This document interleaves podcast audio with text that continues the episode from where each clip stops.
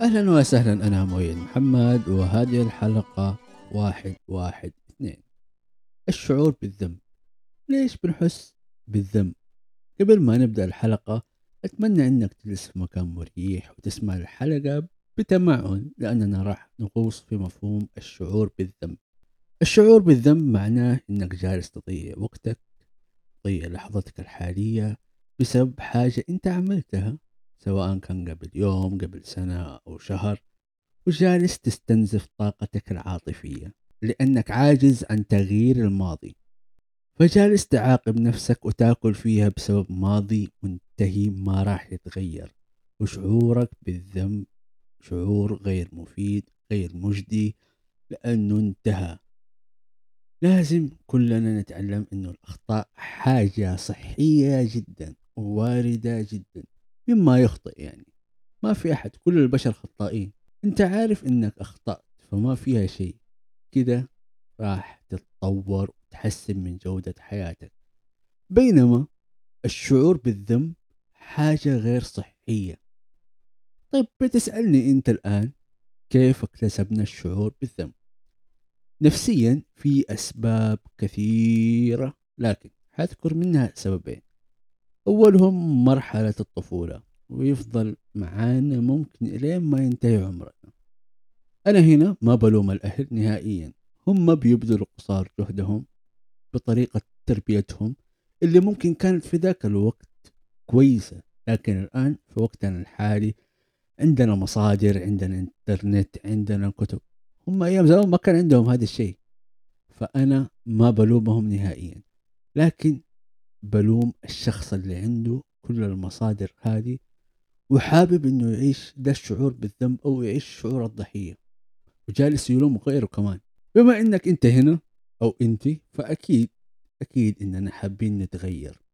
وبإذن الله راح نحاول ونقدر نتغير. أنا عارف إنها مقدمة جدا طويلة عشان أتكلم عن مرحلة الطفوله بس مين ما كان أهله يقولوا له إذا عمل إزعاج أو عمل حاجة مشاغبة إذا سويت كده حنزعل منك.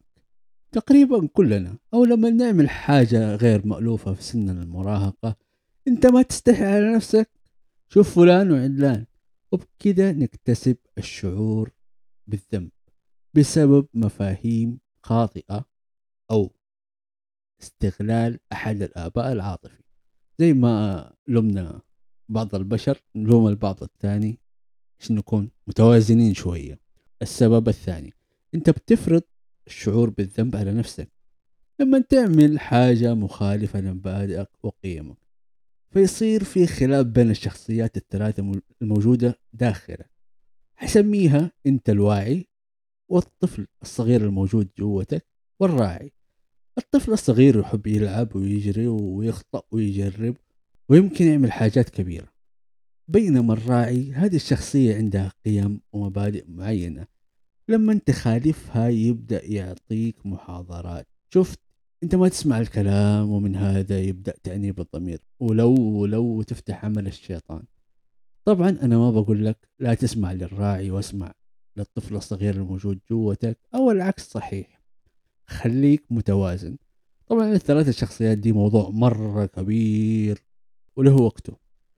نرجع للشعور بالذنب. في أسباب ثانية كثيرة ترى. لكن أهمها بالنسبة لي هذه اللي قلتها. ونيجي للسؤال الثاني. كيف أعرف أنه أنا عندي شعور بالذنب؟ أول شيء خلينا أكون مرة واضح وصريح معك. ما في أحد ما عنده شعور بالذنب. دي خصلة بشرية فينا طبيعية لأننا ممكن نخطأ. المشكلة في الشعور بالذنب إننا جالسين نبالغ. تجلد نفسك على كل حاجة كل صغيرة وكبيرة بتلوم نفسك وتجلدها. لما تخطئ على أحد ما بتعتذر مرة ولا اثنين ولا ثلاثة بتبالغ في الاعتذار. بالنسبة لي الشخص اللي بالغ في الاعتذار مزعج نوعا ما.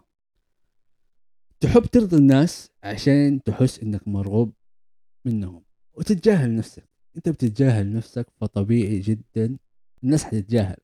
إذا ما قدرت نفسك وحبيتها ما حتحبك بالنهاية يعني.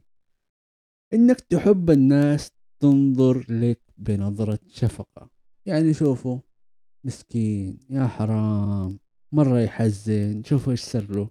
هذه بعض الأعراض بس في حاجة ممكن أنت ما تحس ما تحس فيها الآن أو تتجاهلها بسبب طيبة آه، نفسك أو بسبب آه، تحس بكل الناس طيب. لا يا حبيبي ما في أحد طيب أنت الطيب بس.